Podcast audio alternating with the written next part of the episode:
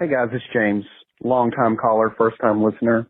I just listened to the 2019 Best Of, and I wanted to point out to Paul that in his favorite cover, Batman is actually riding a Triceratops and not a Stegosaurus. I also know you guys were looking for the porn parody of Funny Books. It's actually, I found it, it's actually called Horny Books with Aaron and Polly, but it's E-R-I-N and P-O-L-L-Y. And, you know, they talk about covers and art and stories. I don't know why they talk about stories, but they're reviewing porn magazines. And then every now and then Tammy comes on, but mostly she just talks about how she likes to stick things that she doesn't like in her box and other people's boxes. But there's no Wayne, because no matter what you do, there's nothing sexy about Wayne. All right, keep doing what y'all do. Talk to you later. Bye.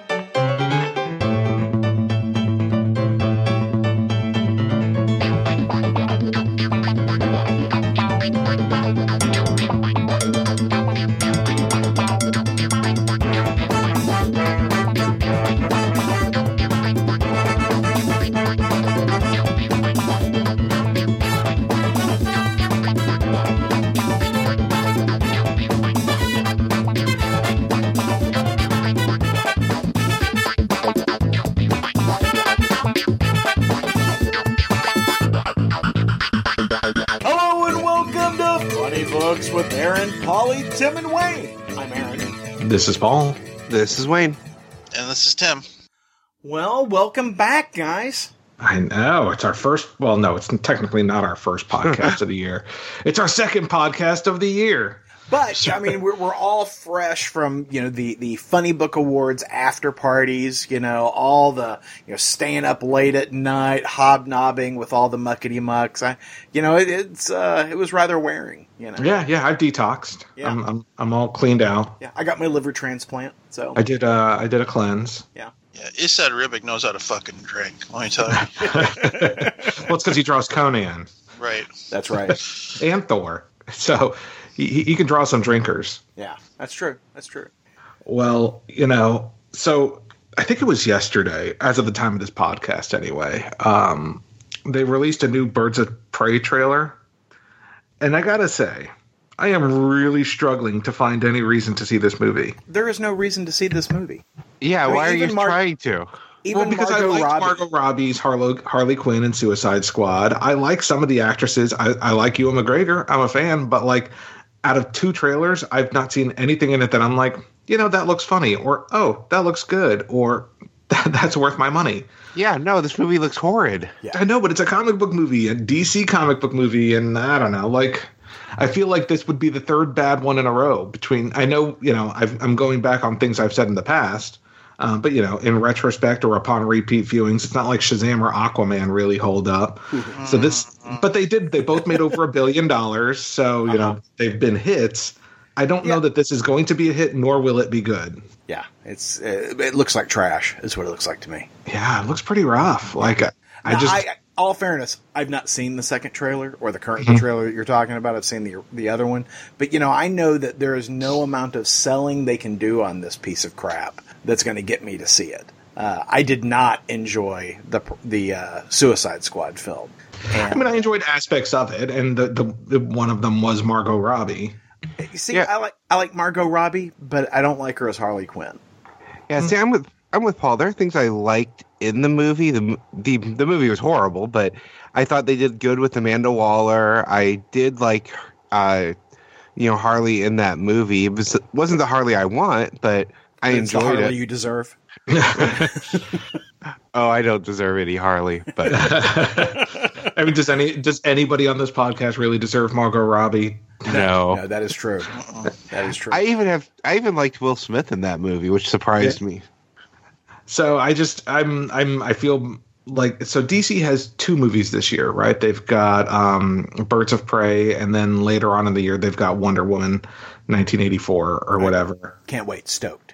And they've got three movies next year, if I remember correctly. So next year they've got Black Adam. I got to tell you, I really hope that one rocks because The Rock is in it. I really, really think he's a great cast as Black Adam. I mean, this is definitely a passion project for him. I'm very hopeful for it. Yeah, I'm very hopeful for it. The other, what's the Batman? I think Batman is next year. The Robert Pattinson Batman? Yeah, I think it's 2020. Is it? You mean 2021? You mean 2021? Sorry, yeah, 2021. That seems fast.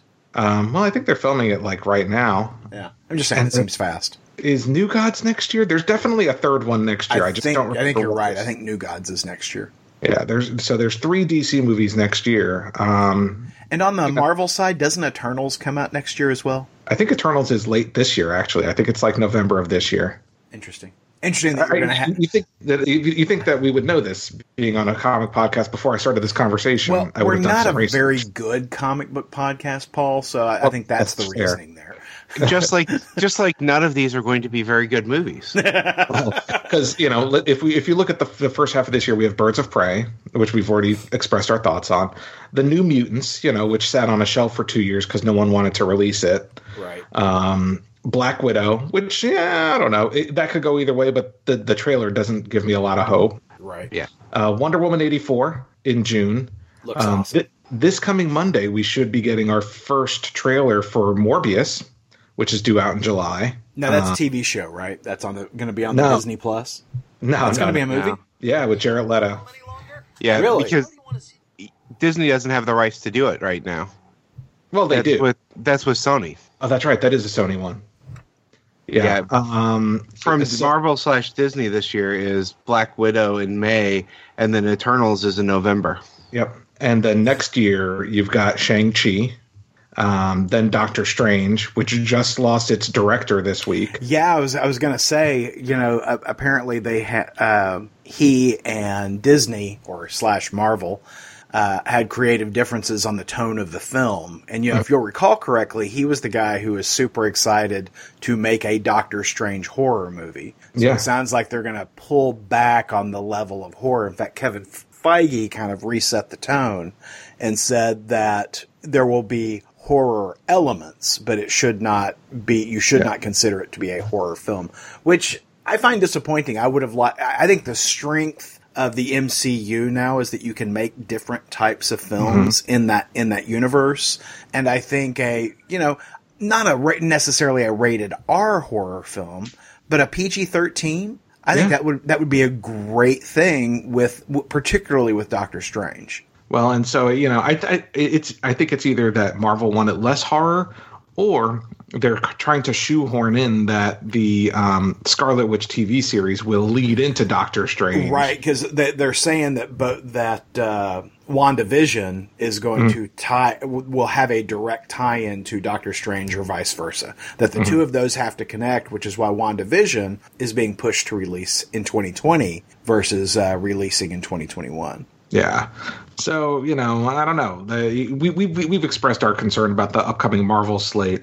But I did double check. The DC 2021 movies are The Batman, the Suicide Squad sequel by James Gunn, and Black Adam. And out of the three, oddly enough, even though there's a freaking Batman movie coming out by a director who I think is fantastic, Matt Reeves, who did the Planet of the Apes movies, the one I'm most looking forward to is Black Adam. For me, surprisingly, after we just trashed the first one, I'm looking forward to the Suicide Squad sequel just because James Gunn. I don't know. I'm hopeful for all three. I will say all three hold some interest for me. Well, I will say that James Gunn doing the Suicide Squad sequel makes me a lot more optimistic about it. And I mean, I've seen the cast pictures. I was impressed at how much weight who's his face lost to be in it. Captain Fillion. Yeah, Nathan Fillion. I mean, he lost a ton of weight. Yeah, he looks like his old self again. Yeah.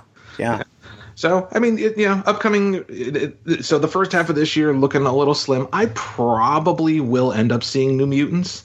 I just don't have a ton of faith in it. The movie's going to suck. Oof. Yeah. Yeah. Well, speaking of things that suck, and staying in Gotham, Batman number 86 came out this week, and I was quite excited for it. Now, Tom King, they've shifted Tom King and the end of his storyline over to that Batman Catwoman maxi series that I don't believe has even been solicited yet. Yeah, I haven't seen it. They're probably trying to get ahead of it with the art and stuff. Yeah. So Batman 86 features the new creative team. I think it's going to have alternating artists, but at least in this issue, it's Tony Daniel on pencils. But James Tynion IV is the new writer who will be taking over, I believe, until issue 100. Yeah. And I was very excited. Yes, as one would be. I mean, it's a great lineup for this book. Yeah, I'm a big fan of James Tynion IV. He did that run on Detective Comics that we were all fans of. Yeah, yeah. God, this book sucked. Yeah, yeah. You know, I am reminded of Ross Perot from, you know, back during his presidential run so many years ago when he said, you know, that giant sucking sound you hear is, you know, jobs leaving America. Well, the giant sucking sound you heard this week was this issue of Batman, because it is terrible. Yeah. There is an amusing little conversation with Batman at the beginning of the book talking about how Little Gotham is really his creation. You know, and it was his musings of what a more kinder, friendlier Gotham would look like. And the idea of the book is that Alfred told him at some point before he died that Batman Bruce needed to bring forward those ideas that he had doodled in the margins about a more perfect Gotham. And so the idea in this book is that Wayne Industries and, you know, everybody else that he's kind of pressed into this initiative are rebuilding and redesigning Gotham. And which, of course, I don't mean to interrupt you, but just to put a pause on, we've seen that literally a dozen times. I think the most recent one was, I think that was actually how the Scott Snyder Court of Owls. Yeah, I mean, there is very little original in this book. Selena Kyle features heavily in the book, which surprised me that they're leaning on that relationship, given that it will take center stage in the Tom King book. But the book is all about, you know, again, how Batman always prepares for things. Batman always has a contingency, and he goes straight head to head with the surprise villain of the book, Deathstroke, right? Yeah, I mean, except that 90% of the battle takes place off screen. Right. But, you know, that's just putting that out there. Yeah. Yeah, they start the battle, and then it cuts away to another scene, and when you come back, I mean, it's like the Brian Michael Bendis school of writing. Yeah. The intent of the book is to, it seemed to me, the intent of the book is to introduce some new ideas and new concepts. So, you know, the new idea, new concept is that, you know, Batman's trying to build a better, brighter Gotham, and we've seen that story before. So that's not new. Batman is introducing some new tech. And so I'm like, oh, this is going to be our bid for, you know, a new toy. And I truly did not see that this new piece of technology was altogether new and innovative, because, you know, it doubles as a bat plane. Yeah, it just kind of looked like the Batwing. It looked like a mix between the Batwing, or not even. I wouldn't even say a mix. It looks like the Batman, the crawler, or whatever it was called from Justice League, the one that crawled up the tunnel but also flew. Yeah, yeah. No, and that was the thing is, it was like, we're going to introduce all these new ideas, and I was getting excited. That was the part of the book that actually had me excited. Ooh, what's this new thing? Because, you know, I always love the bat gadgets. That's part of the fun for me in a Batman book. I loved what was it called? His armor to fight Darkseid. The Hellbat. Oh yeah, the Hellbat. I think. Love the Hellbat. I need a Hellbat figure. But this was nothing. This was literally nothing. I was just like, huh, okay. Yeah, big one-page splash of this thing flying off into the moon, and I was not impressed at all. And that's really the thing I've got to say about this entire book, is that I was not impressed at all. Yeah, it was just another Batman issue. Like, I mean, you don't need to come out swinging every time. It's not like I need the most iconic comic in the world every time, but there was nothing here that really interested me to continue with the series. I would have been happier in this book because, you know. Meanwhile, Batman's fighting Deathstroke and all these guys, there is a Wayne fundraiser going on that Selena Kyle is, you know, there and, you know, making excuses for Bruce Wayne. I don't understand why we never saw Bruce Wayne in this book.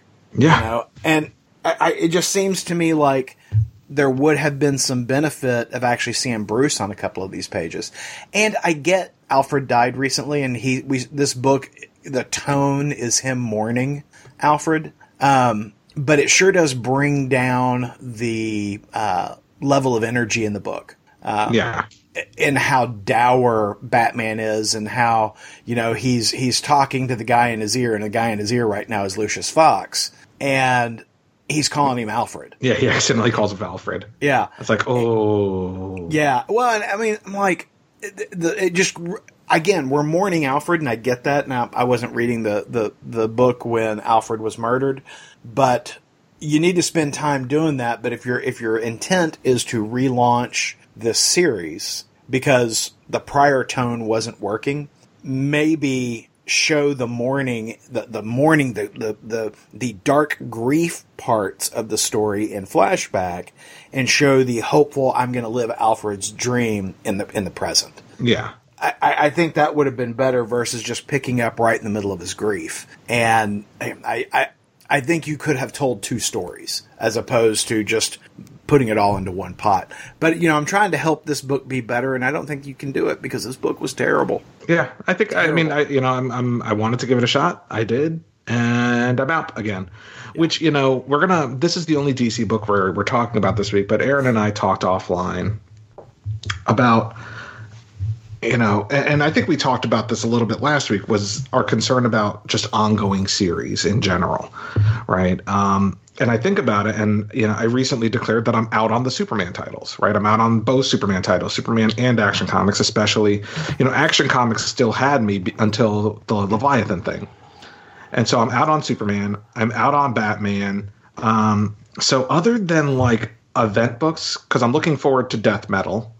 Ish, you know, we'll see how it goes. The Snyder Capullo upcoming crossover thing, but in general, other than, you know, like one shots or miniseries and things like that, I'm relatively out on at least the main DC continuity for now, until something, you know, genuinely interesting draws me back in. But right now, at least with the creative teams that are on my favorite books for the foreseeable future, I'm out on them.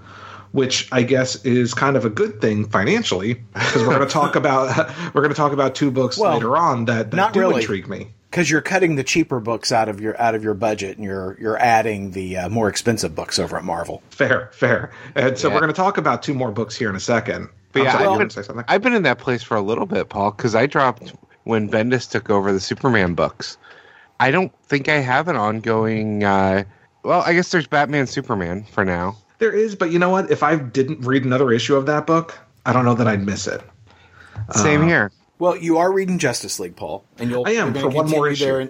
You're going to continue that until Snyder winds up his run. Mm-hmm. You know, there are actually a couple of books at DC that I'm still reading and enjoying, and I gotta say, we don't talk about it on the show, but Young Justice is really good. Yeah, I don't know about that one. You know, it was.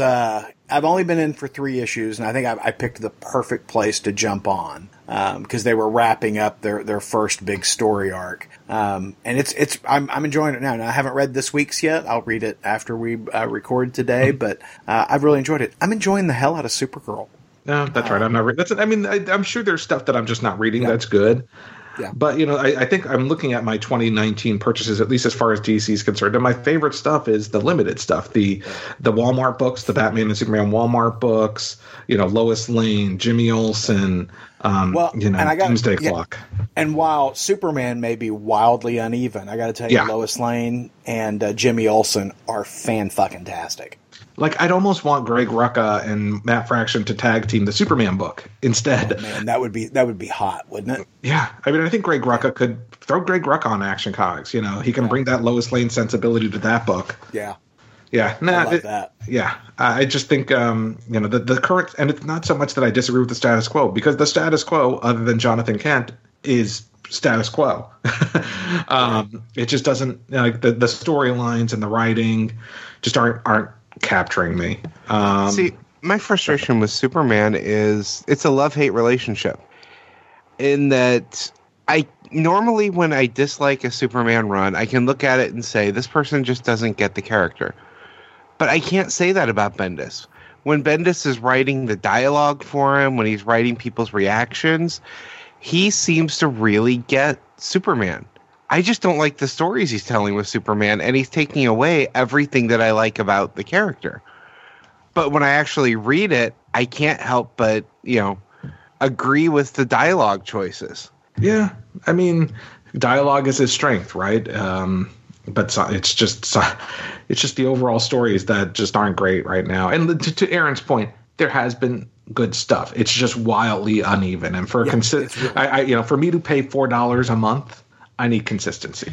Yeah, the Walmart stuff has been surprisingly consistently good across all of the titles I've read, because I've been doing the Teen Titans one too, and it's been really good, but those aren't really ongoing series.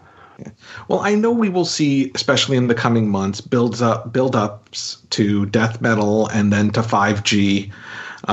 So I know there's stuff coming that I'm going to hop. Is 5G going to be compatible with 4K?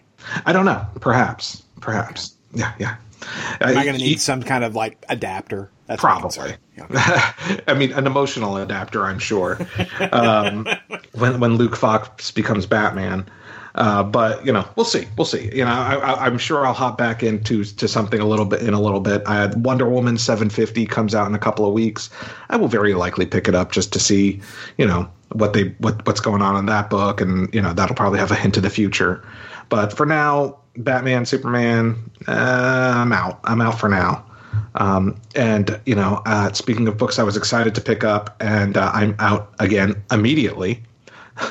Star Wars #1 came out on Christmas week, and we're kind of getting caught up on some of the books we didn't talk about because we had the funnies and the holidays.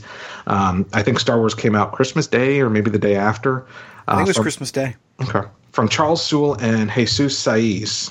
And I got to tell you, I mean, nice talent there. We love Charles Soule, and the artwork was fantastic in this book. Yeah, the artwork was very good. You know, a little bit more photo referential than I care for, but it's still really solid. But woof. I mean, there is like nothing in this book that is worth a damn. Well, you know, the problem with this book is, you know, these mainline Star Wars stories, like the previous volume of Star Wars, told the story between the end of New Hope and the beginning of Empire Strikes Back. And this volume is going to tell the story between Empire Strikes Back and Return of the Jedi, right? Yep. And I get it. We're telling the story between those moments that we didn't see in film. Well, this is at the end of Empire Strikes Back. Luke gets his hand cut off. He falls out of Cloud City, gets saved by the Millennium Falcon.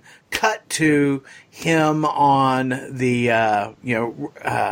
in the Rebellion fleet, getting his hand fixed, you know, telling, Lando and Chewbacca, you know, we'll meet you out there, we'll find Han, yada, yada. Well, this is going to tell you the story that happens between them escaping Cloud City, but before they get to the Rebellion fleet. Yeah.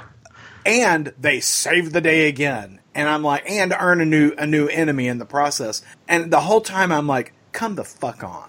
Yeah. And this story was ridiculous. These stories are stupid in general, right? And I just want to, I don't want to go off on too much of a tirade, but the adherence to canon, which I'm going to be honest, is our fucking fault as fans and everyone, not ours specifically, but all these fans is it canon? I'm holding you personally accountable. Oh, is it canon? Is it canon? So now there's this, you know, Disney's like, oh, well, you know, everything has to be canon. So they tell these stories, and, you know, because they know these are the characters that people care about, they have to tell stories for the characters that fit within canon. And, you know, they shoehorn in like Poe Dameron's parents. You know, are clearly alive during this time of the resistance, or the rebellion, I should say, in this era. And so, you see Poe Dameron's parents as characters in this storyline. And, you know, a couple of thoughts here is, one, we've already seen the storyline that takes place between Empire Strikes Back and Return of the Jedi. It was called Shadows of the Empire, and it was a huge, huge deal. Right. Which I didn't realize that it was a cross-platform story, right? Yeah. I mean, it was comics, it was video games, it was novels. I mean, this thing crossed all media. Yeah, and I got to be honest, I didn't realize that had been wiped from continuity. You know, I knew that most stuff moved to Legends, but that one, I was like, well, that was such a big deal. It was basically a movie without the movie that I kind of thought they kept that in there. And I'm assuming that this will, you know, supersede that. But I just don't care. Like, I know where all these characters are going to go. You know, I know what happens, and it's boring because what I'm going to find is they're going to have to tell stories, just like in the first arc, that have random ass other villains or incorporate our villains, but in such a way as to not contradict what you've already seen in the movies. Just tell your own story. Just go off on your own continuity. And that's why, you know, creators like Kieran Gillen were so successful in that first run, because they gave us characters like Dr. Aphra. Yeah. We got characters, the murder droids, right? I mean, these were breakout characters. I mean, they're talking about giving Dr. Aphra a movie, for crying out loud. Yeah, which I honestly, if they give her a movie or a Disney Plus series, I'm all for it. I am 100%. Give Dr. Aphra – I would actually prefer a Disney Plus series because I feel like there's more to that character that would be fun on a, you know, a weekly basis. But I'm concerned about, you know, at the end of the book, there's 4 number ones. There's Star Wars number one, Darth Vader, Bounty Hunters, and Dr. Aphra, all set now in the post-Empire Strikes Back continuity. I'm not going to pick any of them up after this one, even Dr. Aphra, and I'm a fan of that. Well, and it seems to me like the big opportunity here is to tell stories post-Rise of Skywalker. Mm-hmm. I'm sorry, not post-Rise of Skywalker, but between Return of the Jedi and Rise of Skywalker. Yeah. Because there's so much room. Yeah, there's Jedi there. There's, you know, the Rise of the Resistance, Rise of the, you know, the First Order. There's stuff there. And they just, and it's like, why aren't you at this point? Because now the movies are out. Like, you know what the movie story is. You don't have to worry about spoiling anything. Just do it. Yeah. And we're getting a little bit of that in The Rise of Kylo Ren. Be careful what you ask for. Now, that being said, I don't hate The Rise of Kylo Ren. The first issue was pretty miserable, and I was like, well, let me try issue 2. And I will say I actually liked issue 2 primarily because it features a lot of Luke being a badass. Right. And I thought that was great. Taking on the Knights of... It does feel like, certainly from feature film experience... there is not enough Luke being a badass. Yeah. Right. And so you have to go to other media to get that, you know, really sort of badass Luke story. Mm-hmm. And in the current Marvel books, you're still trapped in a world where Luke is still finding himself. So it was really refreshing to see this. I cannot bear the pages with Snoke. Yeah, well, and the problem, you know, for me is not just Snoke, but it's also the fact that Kylo Ren is kind of a bitch. Like, we know that. He's known for that. I think it was intentional. Like, he's a little bit of a bitch. And it's not Luke's book. It's Kylo Ren's book. And Kylo Ren is also still kind of a bitch, even when he was younger. And, yeah, you know, he runs to the hands of Snoke after, you know, what's been established in The Last Jedi that Luke, you know, had trouble with Kylo Ren and Ben Solo and had considered, you know, ending his life, but, you know, didn't. And so we see what happened immediately. You know, I had those thoughts about Wayne almost every week. Well, and, you should run to Snoke. I've never sent him running off to Snoke. Well, Wayne, maybe you don't know. Maybe he has Snoke. And we certainly. I'm not sure who our Snoke would be, but. So, Paul, you are much more of a Star Wars guy than I am. Uh-huh. Are the Knights of Ren, is the backstory that we get here in Knights of Ren, is that established anywhere else in Star Wars, or is this something whole cloth that's made here? It's whole cloth that's made here, which I got to say, you know, so for those of you who are not reading the series, the Knights of Ren in this series are in existence before Kylo Ren. You know, the movie doesn't clarify that at all. And maybe it is in the novels. I don't read any of the novels. But Kylo Ren, you know, the name that Ben Solo takes on Kylo Ren is because basically the Knights of Ren are an old order that worships the Sith. And so Ben Solo, when he leaves the Jedi Order, finds the Knights of Ren and takes on the title of Kylo Ren. But they're all, you know, Ren. He's just Kylo, whatever the hell that means. And so you see that backstory here, which honestly I found that aspect of it interesting. I just, the Snoke stuff, to your point, like I'm just like, oh God. And the way they draw Snoke is pretty terrible. And that's what I had so much trouble with was the rendering of Snoke was terrible in this book, whereas all the other art's terrific. Yeah. But I think he just doesn't know how to draw Snoke's. So the art is by Will Sliney. I just think he has trouble with Snoke's deformity. And so it just looks like in some panels, he just looks like Freddy Krueger. In others, he looks like an abstract painting. He looks like that thing from Goonies. Sloth. Sloth, yeah. Yeah. That's what he looks like to me. A little bit. Yeah. So I will say, even though I'm not loving the book, I think it's only a 4-issue series. I will actually probably pick up all 4 issues because I like aspects of it. Mm-hmm. But I thought there were some things here to admire. Mm-hmm. I will say that the cover art on both issues 1 and 2 is gorgeous. It is. But Marvel has never been short on the really strong covers for Star Wars. But the interiors in this book were awfully nice. It's just. Boy, it is a rough kind of book. Yeah, to talk about what we shared earlier, it's uneven. There are parts you like, ooh, that didn't work at all. My problem is I fundamentally dislike Ben Solo / Kylo Ren, and so can the book redeem the character enough? For me to enjoy the series, 2 issues in on a 4-part series, I'm going to say no. Well, because like you said, I just can't get behind the bitchiness of the character. Yeah, he's such a great big whiny baby. Well, and I'm interested in the backstory of the Knights of Ren more so than I'm interested in the story of Ben Solo turning into Kylo Ren. But if it was a 12-issue series, I'd be out. But knowing that I'm halfway through, I'll collect the next 2. Yeah, I think in terms of this character's backstory, and then I'll drop it so we can move on to something more interesting.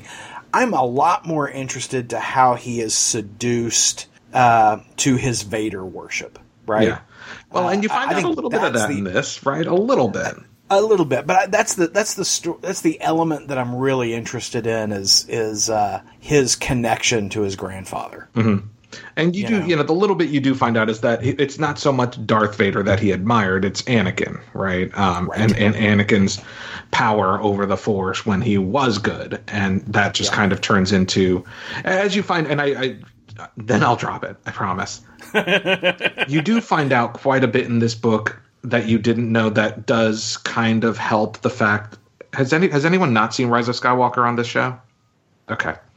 But that does lean towards Ben Solo's turn in that story, in that movie, because you find out that Ben Solo didn't destroy the Jedi Order. He didn't do that. That was the Emperor, and that Ben Solo was seduced to the dark side because he had the voice of the Emperor in his mind seducing him that whole time, and that was the darkness that Luke fell.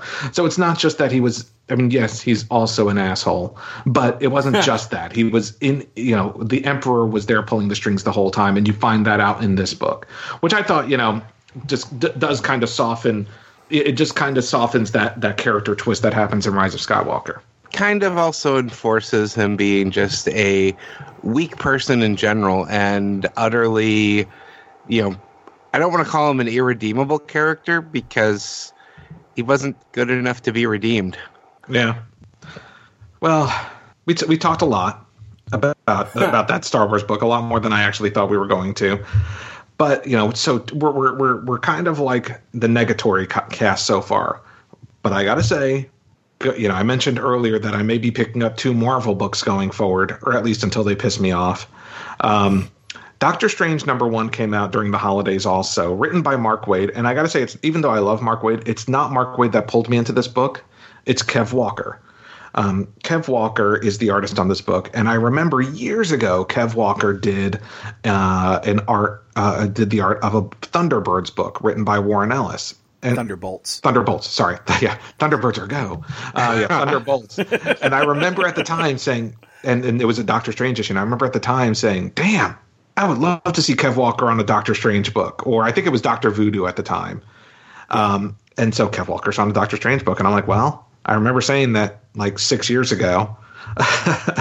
And so I picked up this first issue, and so did Wayne, so did Aaron. I say, unlike you, Paul, it was Mark Waid that drew me in, because there's been a lot of Doctor Strange series, and I don't jump into most of them, because most of them have been horrible.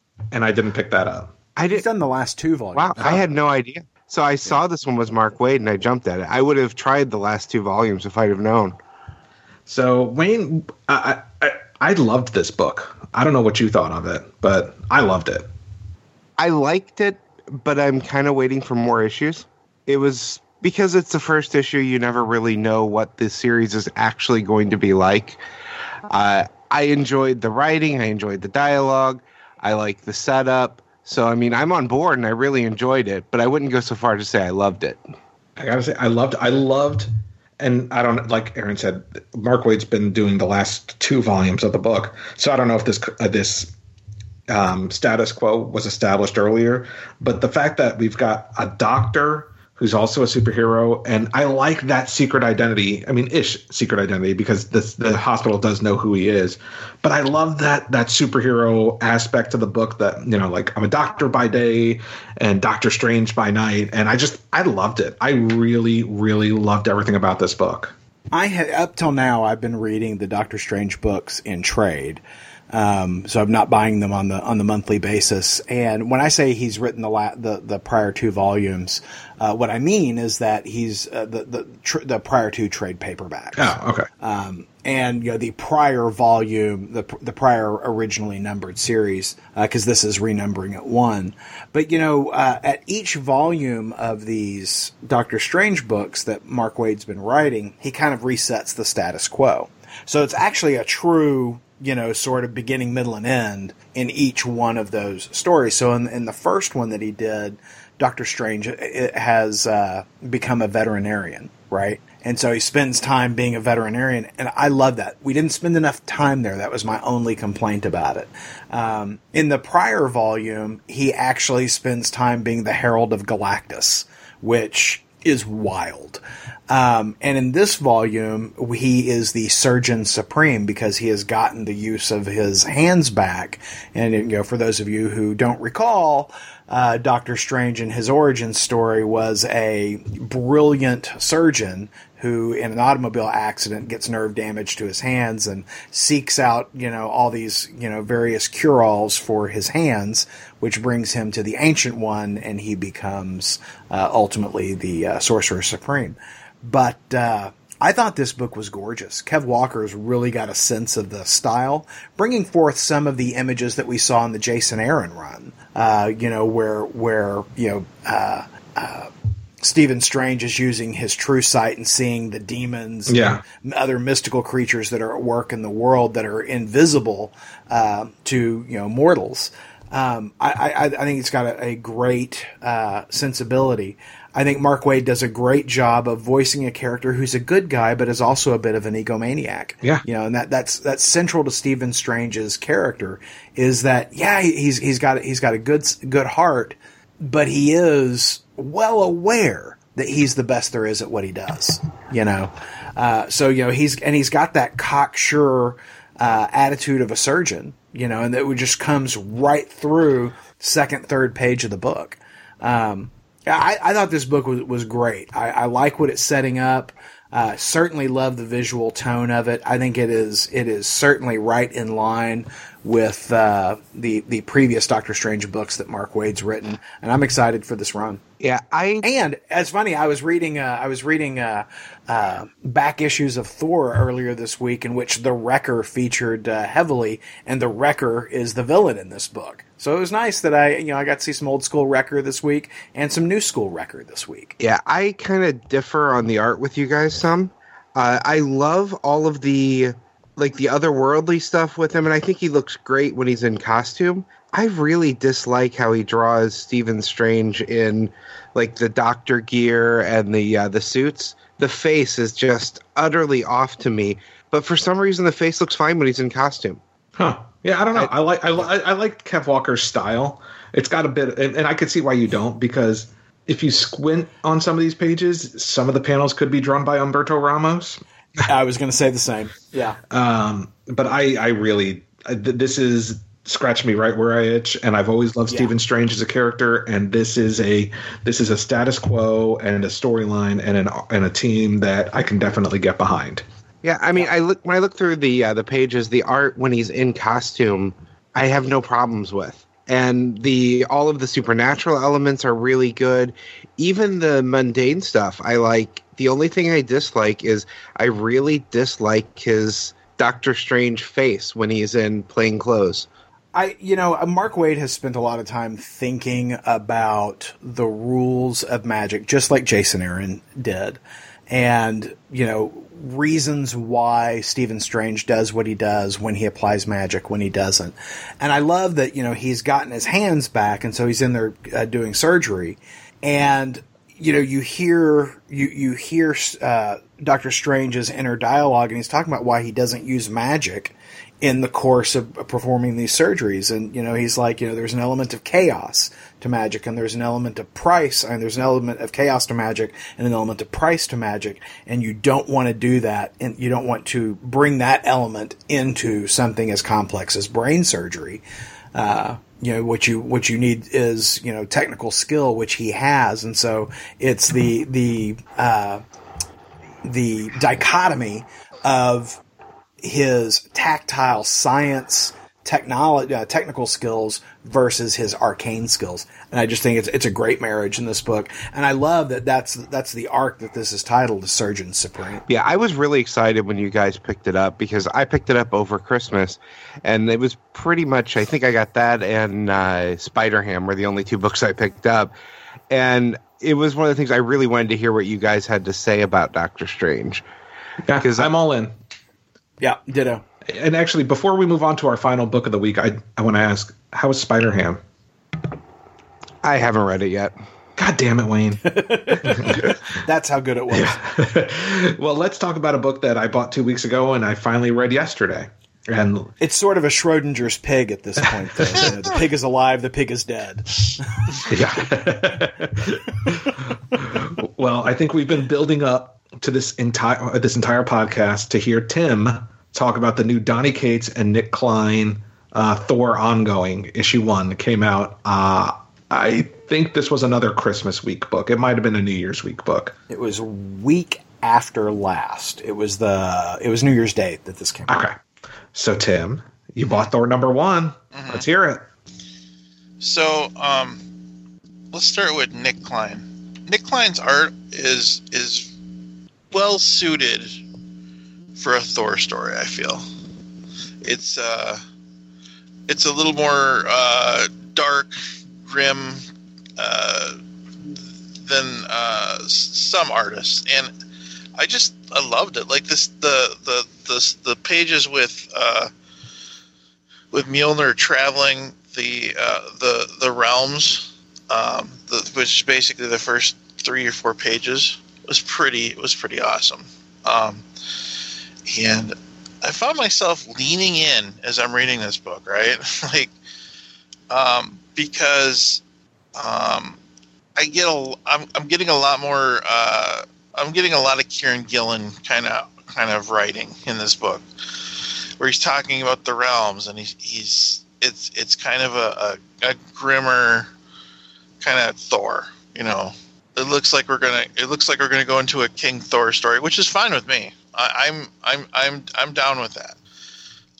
And I gotta tell you guys, everything was going really good until and you know what page I'm talking about. It was a record skip moment, and I'm like, oh fuck. I'll do it myself. Spoiler. I was about to say, I don't know which page you're referring to. It's when he's about to address his kingdom. And he's standing on that balcony, and it looks like someone kicked him in the balls, which is the same look I had when I turned the page. God, maybe it's different for you guys. I so checked out after that. I fucking hate Galactus. I hate him with a passion. I hate everything about that character. Wow, because he's the character that will bring me into a book. Oh, well, that's great. No, big stupid purple Galactus. That there he is. Ah, ugh. Wow. You and I had diametrically opposed reactions. Yeah, yeah. Because I frickin' loved it. You know Tim has already given the spoiler warning. What happens in the book is Galactus crash lands on Asgard, and you know after having been dealt some terrible blows, and we find out that he's facing a horrible opponent that is strong enough to whoop Galactus's ass. But he has been made privy to a prophecy in which, at some point in the future, Thor kills him. And so Galactus is there to make sure that shit doesn't happen, or that if it does, he gets a piece of Thor before Thor gets him. So he makes Thor his herald, which I love. I mean, everything about this book I love. My only complaint about this book is that, yeah, we spend a little bit of time with Thor, being in Asgard, resetting the table after the entire Jason Aaron run, post-War of Realms. We see, gods in their new roles. So, for instance, Sif has taken her brother's position on the Bifrost Bridge. She is taking the role of Heimdall in guarding Bifrost. And so she's got the big glowy eyes and whatnot. Which is nice, because Sif has really never had a role in the books. I always feel like writers never know what to do with her. So it's nice that she's got, a real solid job for her to do. But he's putting together, now that he is king of Asgard, the role of his advisor is played by Volstagg.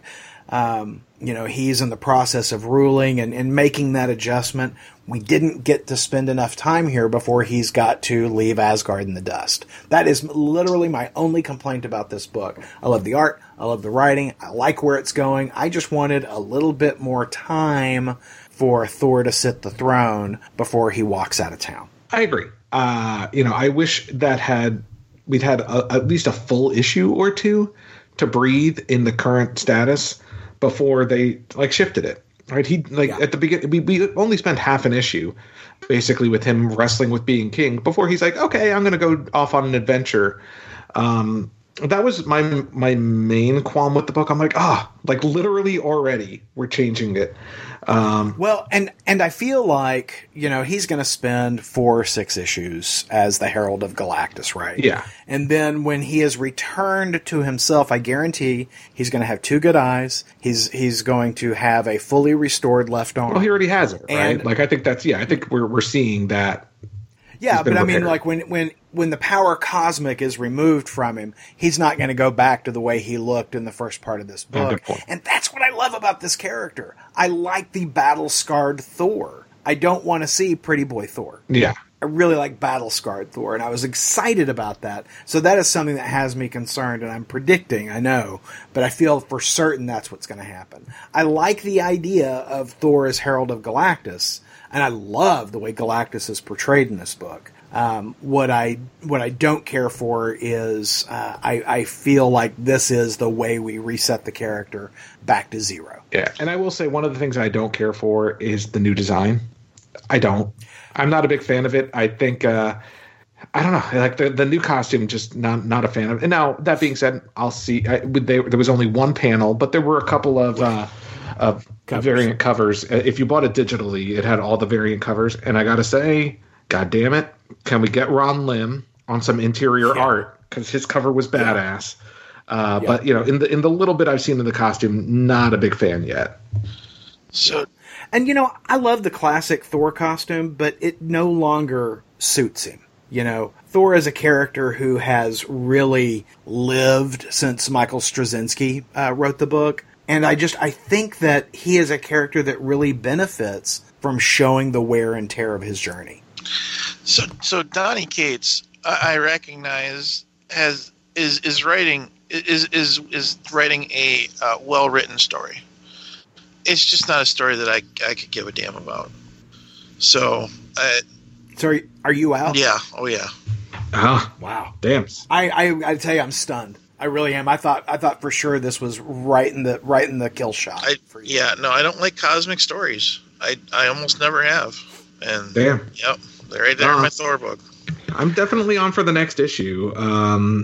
Well, Tim may be out, but you guys sold me on it with the description, so I'm going to pick it up. I know you like Galactus. Pick up the previous volume of Doctor Strange because Galactus features heavily. So, Aaron, I don't know if you read the script pages. I did, but this is how, and the description he gives of Thor to his artist, that Donny Cates has given to Thor of his artist. To his artist, it says, his arm is back, as is his eye, and his hair is now long, like down to his butt long, like the 90s Thor that I love. And I will say, looking at the costume, I could see it. It's strong. It definitely has a strong 90s influence to me. Oh, no, absolutely. Yeah. For better or worse, right? Yeah. So, well, I'm sorry you didn't like it, Tim. So, Paul... what's coming out next week? Next week is kind of a slow week in comics, but there are a couple of releases. The Amazing Spider-Man Epic Collection Maximum Carnage. So if you're not familiar with these Epic Collections, they're just like omnibus volumes. And they are releasing a Maximum Carnage omnibus that includes the entirety of the series, the crossovers, and the tie-in material. So I loved that story. Speaking of Ron Lim art, I believe I already have Maximum Carnage in a digital trade. But if you don't, Epic Collection next week comes out. From Marvel Comics, and speaking of Carnage, this week Marvel actually released Miles Morales' Spider-Man: The End. These one-shots that basically tell the death of these characters. Well, next week is Venom: The End, if you're picking up those stories. From Dark Horse Comics, we get the Hellboy Winter Special from Mike Mignola and Chris Roberson. From DC Comics, we get new issues of Legion of Superheroes. I know Aaron is the only one reading that book. And did anyone else pick up The Question, The Deaths of Vic Sage by Jeff Lemire and Dennis Cowan? I did. It was really good. Okay, I haven't read the first issue yet, but I will read the first issue, and if I like it, then issue 2 comes out next week. And finally, from Image Comics, Undiscovered Country, issue 3, which was Aaron's best new series of 2020 or 2019. That is true. All right, guys. Well, we'd love to hear what you thought of this week's books. Call and let us know what you thought about Thor, Doctor Strange, those Star Wars books. Let us know what you're liking. Give us a call at 972-763-5903. That number, once again, 972-763-5903. And if we use your voicemail on the show, you'll win a coveted, valuable Ideology of Madness surprise. You can also hit us up on social media, IOM Geek on Facebook and Instagram, at Ideology Madness on Twitter. Do it. All right, gents. All right. Well, I'm going to see if we can find another book for Tim to hate next week. All right.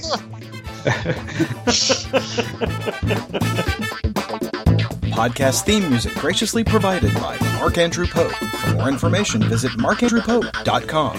Funny Books with Aaron and Polly is a production of ideologyofmadness.com. No Spider-Man clones were harmed in the production of this podcast.